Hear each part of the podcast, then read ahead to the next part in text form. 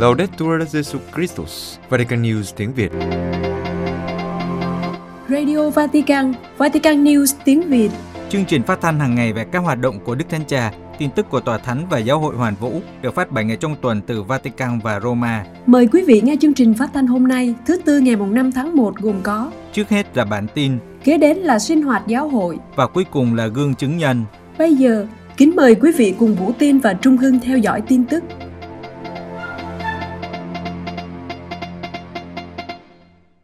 Đức Thánh Cha gửi sứ điệp Ngày Thế giới Bệnh nhân hai không hai hai. Vatican, sứ điệp Ngày Thế giới Bệnh nhân năm hai không hai hai của Đức Thánh Cha có tựa đề "Anh em hãy có lòng nhân từ như cha anh em là đấng nhân từ".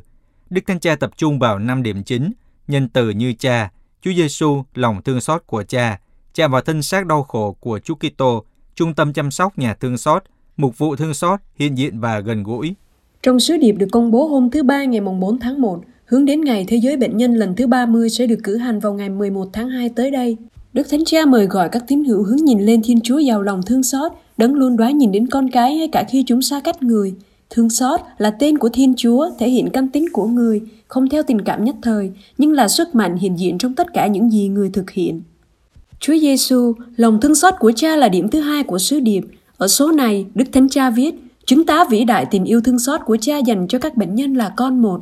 Nhiều lần các sách tin mừng thuật lại cho chúng ta các cuộc gặp gỡ của Chúa Giêsu với nhiều người mắc những chứng bệnh khác nhau.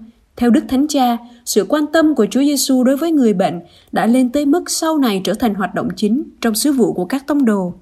Liên hệ đến thực tế, Đức Thánh Cha nói rằng trong đại dịch, chúng ta đã chứng kiến nhiều bệnh nhân trải qua những ngày cuối đời trong cô đơn. Mặc dù được các nhân viên y tế chăm sóc, nhưng họ phải xa người thân. Điều này giúp chúng ta thấy được tầm quan trọng của sự hiện diện của những chứng nhân bác ái của Thiên Chúa đối với người bệnh.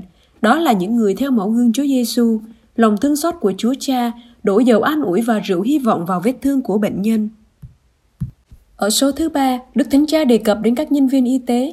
Ngài nói rằng khi các bác sĩ, y tá, các trợ lý phục vụ bệnh nhân, nếu họ thực hiện bằng tình yêu thì họ không chỉ thi hành như một nghề nghiệp, nhưng việc làm này trở thành sứ vụ. Đôi tay của nhân viên y tế chạm vào thân xác đau khổ của Chúa Kitô, có thể là dấu hiệu đôi tay nhân từ của Chúa Cha. Sau khi nói đến những người chăm sóc bệnh nhân, Đức Thánh Cha đề cập đến các trung tâm chăm sóc bệnh nhân. Ngài mời gọi những nơi này phải là những ngôi nhà của lòng thương xót. Thực tế, qua nhiều thế kỷ, vì lòng thương xót dành cho bệnh nhân, các cộng đoàn Kitô đã mở nhiều nhà trọ người Samari nhân hậu. Trong những cơ sở này, các bệnh nhân thuộc mọi loại bệnh đều được đón tiếp, đặc biệt những người không tìm được câu trả lời cho sức khỏe của họ do nghèo đói hoặc bị xã hội loại trừ. Theo Đức Thánh Cha, trong thời đại mà văn hóa vứt bỏ đang lan rộng và cuộc sống không phải lúc nào cũng được nhìn nhận đúng nhân phẩm, thì các cơ sở y tế công giáo như những ngôi nhà của lòng thương xót có thể là mẫu gương trong việc chăm sóc và bảo vệ sự sống, cho dù yếu đuối, từ khi bắt đầu đến khi kết thúc tự nhiên. Ở số cuối cùng, Đức Thánh Cha nhấn mạnh đến việc chăm sóc mục vụ dành cho các bệnh nhân. Ngài viết, về vấn đề này, tôi muốn nhắc lại rằng việc gần gũi với người bệnh và chăm sóc mục vụ cho họ không chỉ là nhiệm vụ của một số thừa tác viên chuyên trách đặc biệt. Thăm viếng người bệnh là một lời mời gọi của Chúa Kitô đối với tất cả các môn đệ của người. Rất nhiều bệnh nhân và người già đang sống ở nhà và chờ đợi một cuộc viếng thăm. Thừa tác vụ an ủi là nhiệm vụ của mỗi người đã được rửa tội. Hãy tâm niệm lời Chúa Giêsu, ta đau yếu, các ngươi đã thăm viếng. Ý cầu nguyện của Đức Thánh Cha trong tháng một, cầu nguyện cho những người chịu sự kỳ thị và bắt hại tôn giáo. Vatican, trong video ý cầu nguyện đầu tiên trong năm hai không hai hai, Đức Thánh Cha nói rằng kỳ thị và bắt hại tôn giáo là không thể chấp nhận được, thật vô nhân đạo và thậm chí là điên rồ. Ngài mời gọi các tín hữu cầu nguyện cho những người đang chịu sự kỳ thị và bị bắt hại tôn giáo, để trong xã hội mà họ đang sống, họ có thể tìm thấy những quyền và phẩm giá của mình từ việc là anh chị em của nhau. Đức Thánh Cha mở đầu video ý cầu nguyện tháng một với hai câu hỏi. Tại sao là vẫn còn xảy ra tình trạng nhiều tôn giáo thiểu số chịu sự kỳ thị hay bắt hại? Làm sao chúng ta lại có thể để xảy ra tình trạng mà trong xã hội vốn rất văn minh này vẫn còn có những người bị đàn áp chỉ vì họ công khai tuyên xưng đức tin của mình? Theo báo cáo của Tổ chức Tự do Tôn giáo trên thế giới, được Tổ chức trợ giúp các giáo hội đau khổ công bố vào tháng tư năm hai không hai mốt, tự do tôn giáo bị vi phạm tại một phần ba các quốc gia trên thế giới. Báo cáo cũng cho biết, hơn sáu trăm bốn mươi sáu triệu Kitô hữu đang phải sống ở các quốc gia không tôn trọng tự do tôn giáo. Đức Thánh Cha nhắc nhở rằng, tự do tôn giáo gắn liền với khái niệm tình huynh đệ. Để bắt đầu bước đi trên con đường của tình huynh đệ mà Ngài đã kiên trì khẳng định trong nhiều năm, chúng ta không chỉ tôn trọng người khác, những người lân cận, mà còn phải thực sự coi trọng họ trong sự khác biệt của họ và nhìn nhận họ như những anh chị em thực sự. Đối với Đức Thánh Cha, là con người, chúng ta có rất nhiều điểm chung để có thể sống cạnh nhau, chào đón sự khác biệt của chúng ta với niềm vui trở thành anh chị em. Nếu không có tiền đề này, thì không thể thực hiện con đường hướng tới hòa bình và sống cạnh nhau. Đức Thánh Cha mời gọi, chúng ta hãy chọn con đường của tình huynh đệ, bởi vì hoặc chúng ta là anh chị em của nhau, hoặc chúng ta đánh mất tất cả. Nhận định về ý cầu nguyện của Đức Thánh Cha trong tháng một, cha Frederic Fognos, giám đốc mạng lưới cầu nguyện toàn cầu của Đức Giáo Hoàng nói, Đức Thánh Cha Francisco đã cho chúng ta một chiếc la bàn với thông điệp Fratelli Tutti của Ngài về tình huynh đệ nhân loại. Nhưng Ngài cũng đã nói trong sứ điệp của mình cho Ngày Quốc tế lần thứ nhất về tình huynh đệ nhân loại rằng, ngày nay, tình huynh đệ là biên giới mới của nhân loại, hoặc chúng ta là anh chị em, hoặc chúng ta tiêu diệt lẫn nhau. Điều quan trọng là phải nhận ra điều gì làm tổn thương tình huynh đệ để chữa lành nó và tránh bị chuyển thành kỳ thị và bắt hại tôn giáo như thường xảy ra, đặc biệt đối với các Kitô hữu. Chúng ta hãy hết lòng cầu nguyện cho ý chỉ này, cho tất cả những người đang chịu sự kỳ thị và bắt hại tôn giáo, chứ gì các quyền và phẩm giá của chính họ được công nhận, điều xuất phát từ việc chúng ta là anh chị em trong gia đình nhân loại. Giáo hội Hàn Quốc làm phép đền thánh tử đạo Haemi. Seoul, vào hôm Chủ nhật ngày hai tháng mười hai, trước sự hiện diện của đại diện chính phủ, Đức cha Augustinus Jung Su Kim, giám mục phụ tá giáo phận Daejeon, Hàn Quốc, đã cử hành nghi thức làm phép đền thánh tử đạo Haemi. Đền thánh Haemi thuộc miền trung của Hàn Quốc, cách thủ đô Seoul hai trăm tám mươi ki lô mét về phía nam. Trước đó, vào ngày mùng một tháng ba năm hai nghìn không trăm hai mươi mốt, qua một sắc lệnh, Tòa Thánh chính thức công nhận đền thánh Haemi là địa điểm hành hương quốc tế. Vào giữa tháng mười hai năm hai nghìn không trăm hai mươi mốt, Đức cha Kim đã trao sắc lệnh công nhận này cho cha Han Gang-sok, giám đốc điều hành. Đền thánh là bằng chứng đức tin của khoảng hai nghìn người Công giáo Hàn Quốc trong những ngày đầu Công giáo ở Hàn Quốc. Hàng ngàn người Công giáo đã bị giam cầm, tra tấn và tàn sát khi triều đại Joseon tiến hành cuộc đàn áp tàn bạo đối với các Kitô hữu vào thế kỷ mười chín. Giáo hội dựng một tháp tưởng niệm cao mười sáu mét để tôn vinh hàng trăm vị tử đạo vô danh. Giáo hội chỉ có thể có danh sách rõ ràng của một trăm ba mươi hai người Công giáo, những người đã chịu tử đạo tại Haemi. Đền thánh Haemi là địa điểm thứ hai của Hàn Quốc và là địa điểm thứ ba của Á Châu được Tòa Thánh nhìn nhận là điểm hành hương quốc tế. Phát biểu tại buổi lễ, Đức cha Kim nói rằng mọi người cần tìm hiểu lịch sử của các cuộc tử đạo Kitô giáo dưới triều Joseon để hiểu lịch sử tôn giáo, đức tin và thực tế xã hội của thời đại. Ngài nhấn mạnh đến việc được gợi hứng từ tôn giáo và đức tin, giới quý tộc và nô lệ có thể sống như một gia đình và tạo ra một trật tự xã hội mới. Ngài cũng thêm rằng tuyến đường hành hương sẽ được phát triển và bảo tồn, bởi vì Vatican đã công nhận đền thánh là một địa điểm hành hương quốc tế. Ngài hy vọng nơi đây sẽ trở thành một nơi mà mọi người có thể tìm thấy niềm an ủi tinh thần trong lúc đời sống vật chất dường như bị quá tải. Tại buổi lễ, ông Man Yong-hu, thị trưởng thành phố Seosan, đảm bảo hỗ trợ tài chính để phát triển một tuyến hành hương cho đền thánh. Đức Hồng Y của Firenze lên án vụ phá hoại tượng Chúa Hài Đồng vào đêm đầu năm. Firenze, Đức Hồng Y Giuseppe Petori, tổng giám mục của Firenze, gọi vụ xâm nhập phá hoại hang đá Chúa Giáng sinh ở bên ngoài nhà thờ chính tòa Santa Maria de Fiore ở Firenze là một sự xúc phạm đến biểu tượng của đức tin, gây thương tổn đến thành phố và người dân Firenze. Từ đoạn phim được camera an ninh ghi lại, vào lúc ba giờ rưỡi sáng ngày một tháng một, bốn thanh niên, chưa rõ danh tính nhưng có thể nhìn rõ khuôn mặt, đã đến hang đá Giáng sinh trước thềm đền thờ để chụp ảnh bằng điện thoại di động, làm gãy các ngón chân của Chúa Hài Đồng. Video camera cho thấy những người trẻ đã lấy tượng Chúa Giêsu khỏi máng cỏ và đứng vào vị trí đó để chụp hình, đồng thời nâng tượng Chúa lên như thể đó là một chiếc cúp. Trong một lần di chuyển này, họ đã làm hư bức tượng. Nhà thờ chính tòa đã đưa ra lời kêu gọi nếu bất cứ ai nhìn thấy điều đó vào đêm giao thừa mà nghĩ rằng họ có thông tin hữu ích cho cuộc điều tra, được mời liên hệ với nhà chức trách. Cảnh Chúa Giáng sinh tại thềm đền thờ được tạo thành từ những bức tượng đất nung có kích thước như người thật, những tác phẩm độc đáo được làm thủ công với nghệ nhân Luigi Mariani và được ông tặng cho nhà thờ chính tòa Santa Maria de Fiore. Đức Hồng Y Betori nhận định, đối với các tín hữu, đây là một cử chỉ xúc phạm biểu tượng của đức tin và lời mời gọi đến các mầu nhiệm con Thiên Chúa làm người mà chúng ta cử hành trong những ngày này. Đó là một sự xúc phạm đến một truyền thống dân tộc được truyền bá và chia sẻ rộng rãi giữa những người dân của chúng ta. Ngài nói thêm, thật là buồn khi nghĩ rằng ai đó có thể làm như thế trước sự thờ ơ của những người khác với Chúa Hài Đồng, đấng mang thông điệp hòa bình và chào đón. Do đó, Vụ việc xảy ra vào đêm giao thừa là một vụ phá hoại gây thương tích cho toàn bộ thành phố và người dân Firenze.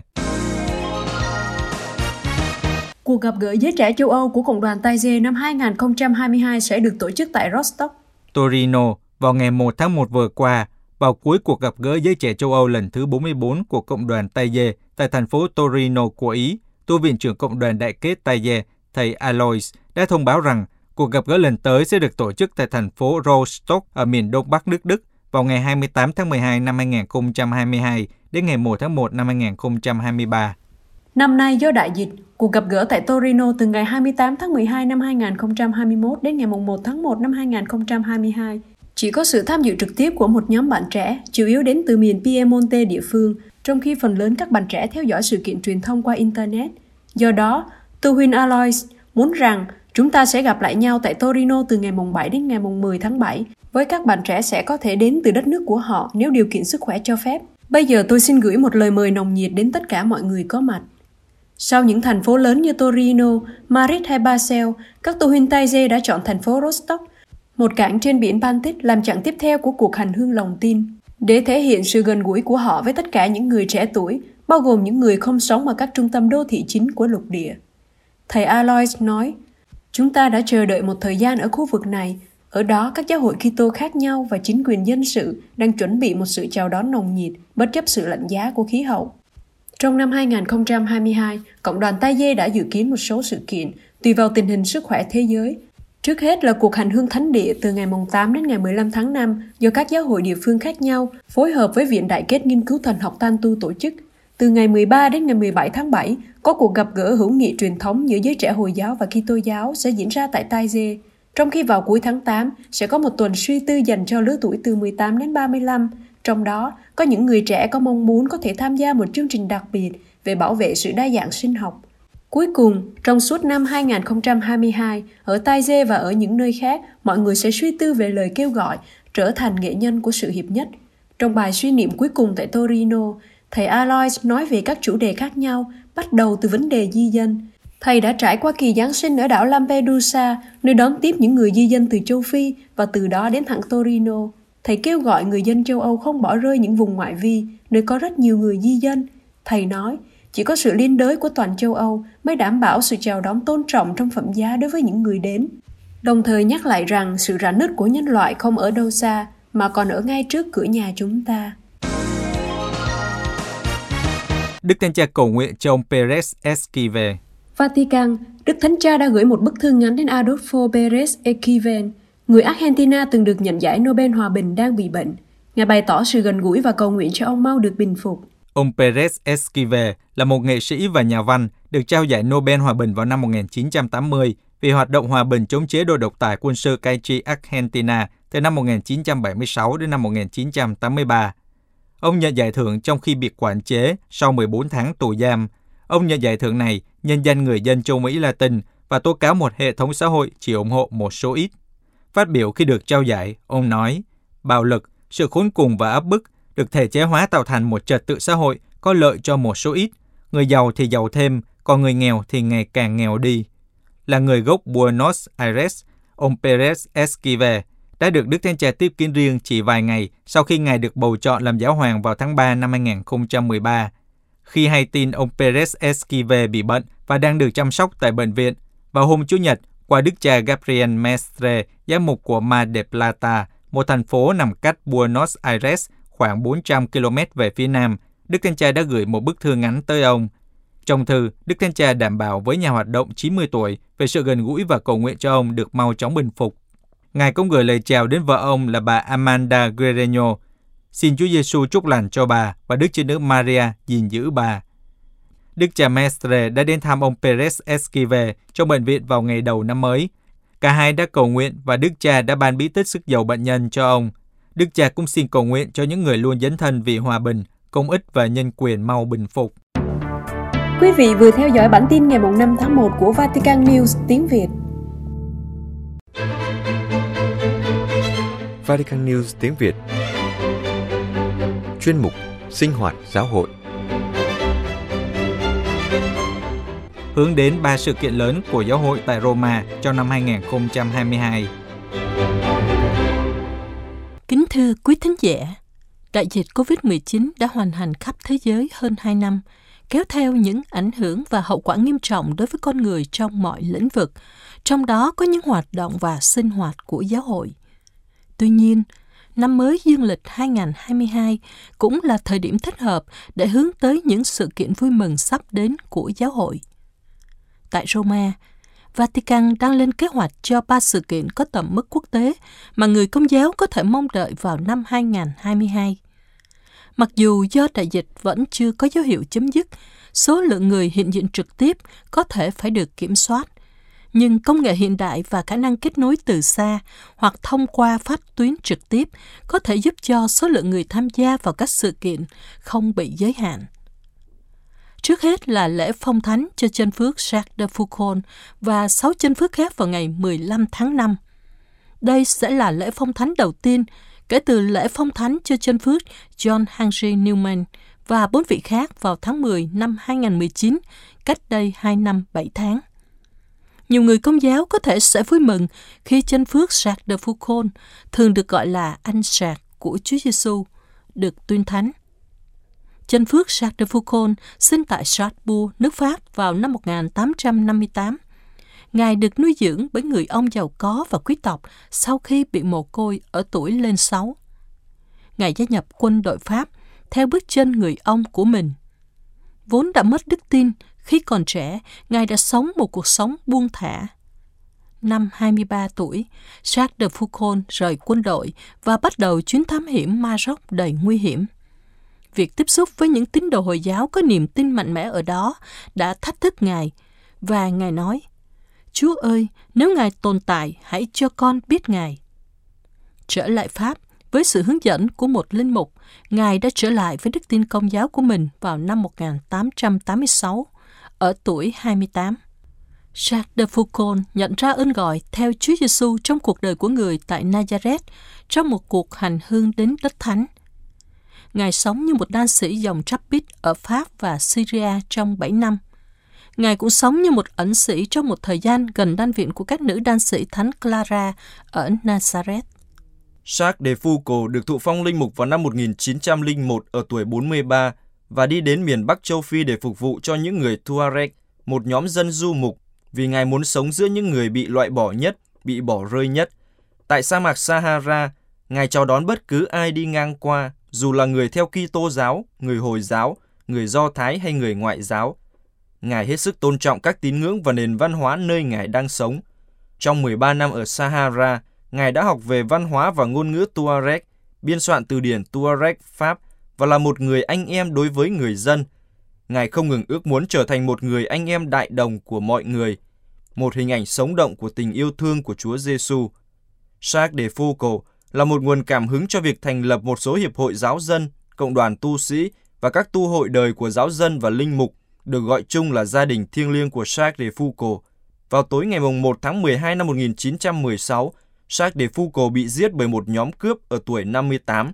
Tháng năm năm hai nghìn không trăm hai mươi, Đức Thánh Cha Francisco đã công nhận một phép lạ nhờ sự truyền cầu của Ngài.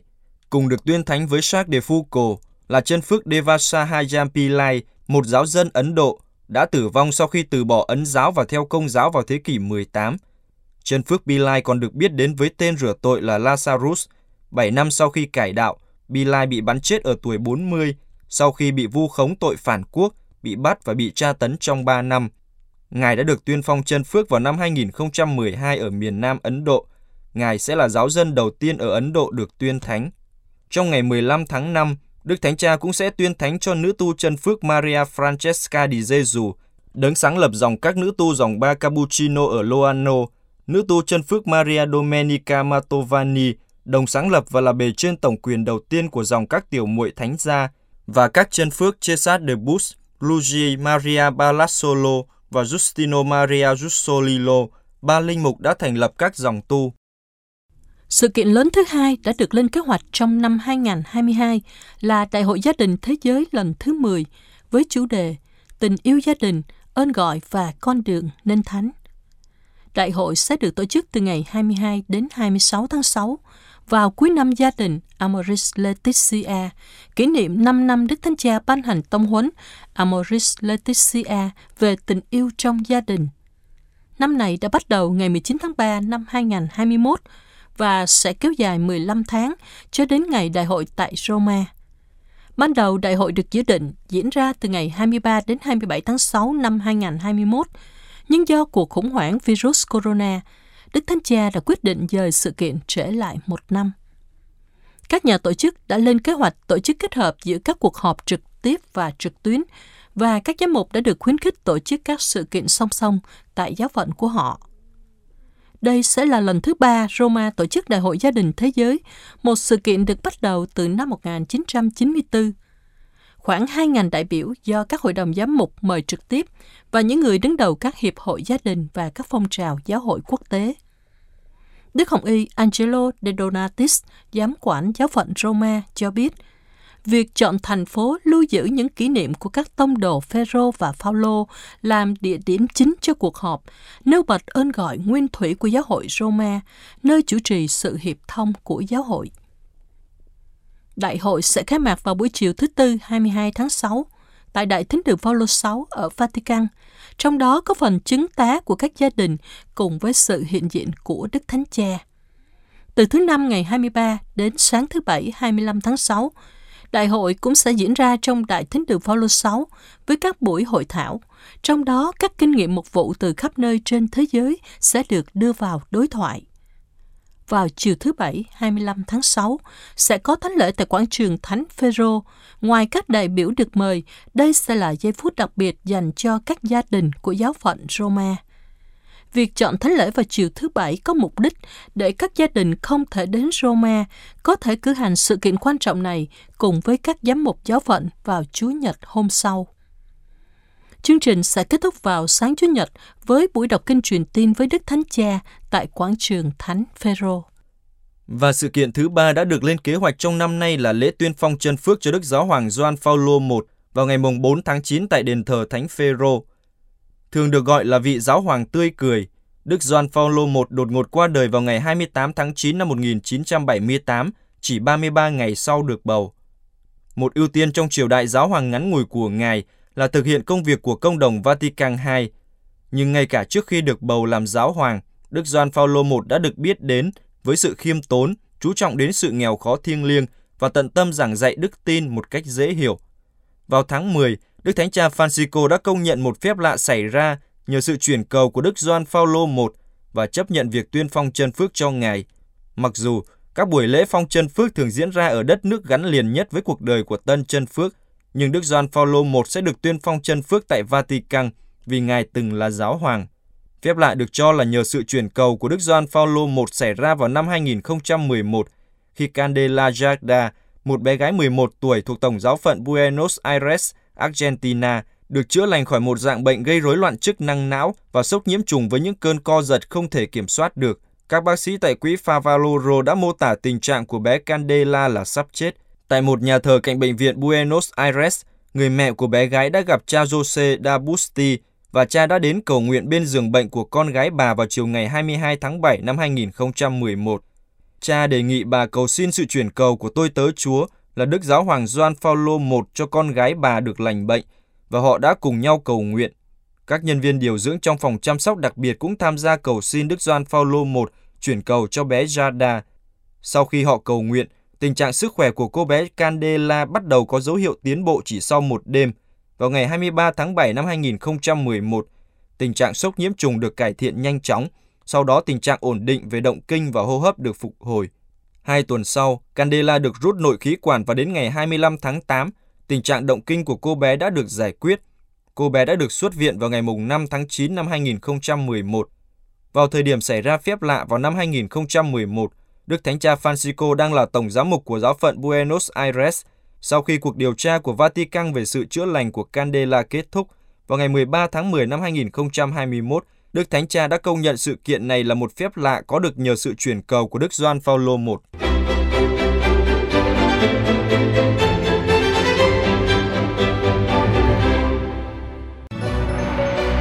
Vatican News tiếng Việt.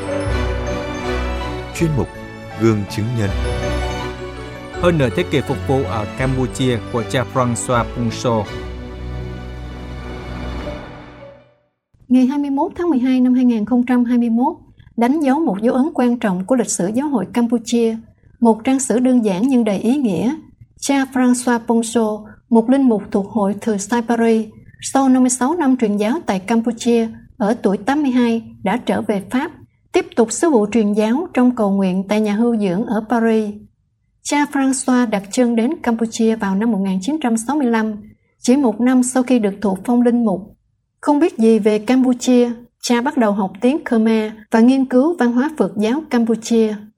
Từ năm một nghìn chín trăm chín mươi sáu đến năm một nghìn chín trăm bảy mươi lăm, nhà truyền giáo phục vụ tại hạt phủ doãn Tôn Tòa Kompong Cham, phía đông bắc Phnom Penh, dọc theo sông Mekong. Ngày mười bảy tháng tư năm một nghìn chín trăm bảy mươi lăm, Khmer Đỏ chiếm Phnom Penh. Ngày tám tháng năm năm một nghìn chín trăm bảy mươi lăm, cùng với những người nước ngoài khác, cha bị trục xuất. Cha Ponsot là một trong những người cuối cùng rời đất nước. Chứng kiến những gì Khmer Đỏ đã làm, cha viết cuốn sách về nạn diệt chủng Khmer Đỏ, Campuchia năm không, xuất bản năm một nghìn chín trăm bảy mươi bảy. Cuốn sách là một câu chuyện thành công trên toàn thế giới và tiết lộ cho mọi người biết mức độ tội ác của Khmer Đỏ. Mục tiêu chính của cha là đánh thức nhận thức. Tôi không thể giữ im lặng về những gì tôi đã thấy và những gì Khmer Đỏ đã làm. Đây không phải vì lý do ý thức hệ, nhưng đơn giản vì những gì được báo cáo là không đúng. Cha nói trong một hội nghị tại Trung tâm Văn hóa Pháp ở Phnom Penh vài ngày trước khi rời Campuchia.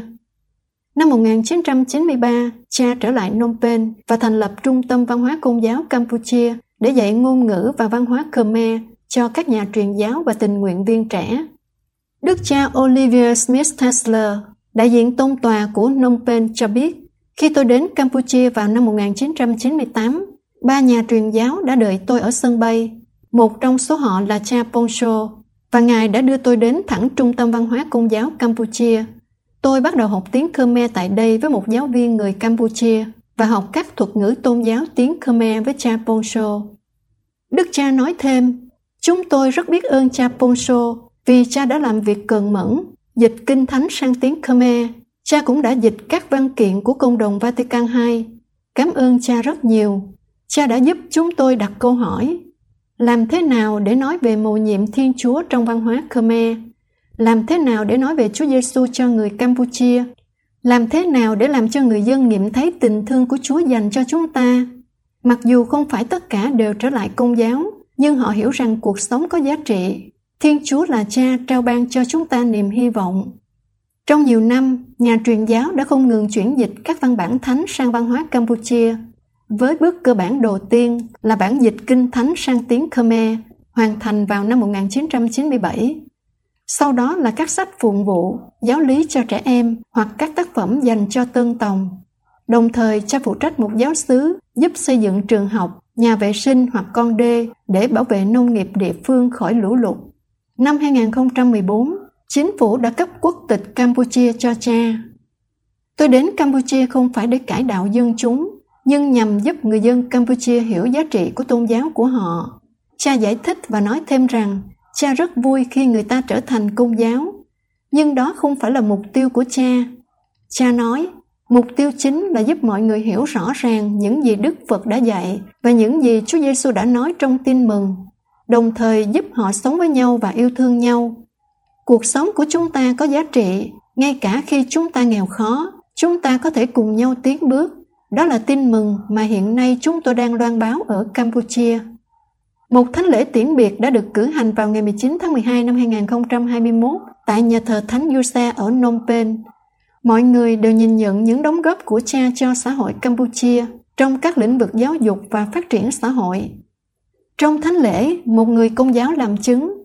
Trong chế độ Pol Pot, ngay cả khi các nhà truyền giáo không thể vào Campuchia, cha Ponsot và một số nhà truyền giáo khác đã không ngừng đến các trại tị nạn ở biên giới Campuchia và Thái Lan, rao giảng tin mừng cho người Campuchia biết Chúa là đấng cứu độ của họ, đấng trao ban hy vọng và tình thương. Cha đã soạn một cuốn sách giáo lý dành cho những người đang ở trại tị nạn. Kết quả là sau đó có nhiều người đã được rửa tội. Cha còn soạn một số sách cầu nguyện khác để giúp các tín hữu cầu nguyện trong lúc nhiều linh mục và tu sĩ bị Khmer Đỏ giết hại. Trước khi rời sân bay ở thủ đô Campuchia, Nhà truyền giáo hứa sẽ trở lại thăm đất nước này và bày tỏ nguyện vọng được an táng tại đó. Cha chia sẻ, tôi là tôi tớ Chúa, Chúa đang sử dụng tôi. Tôi không biết điều gì sẽ xảy ra tiếp theo, nhưng tôi tin tưởng vào Chúa.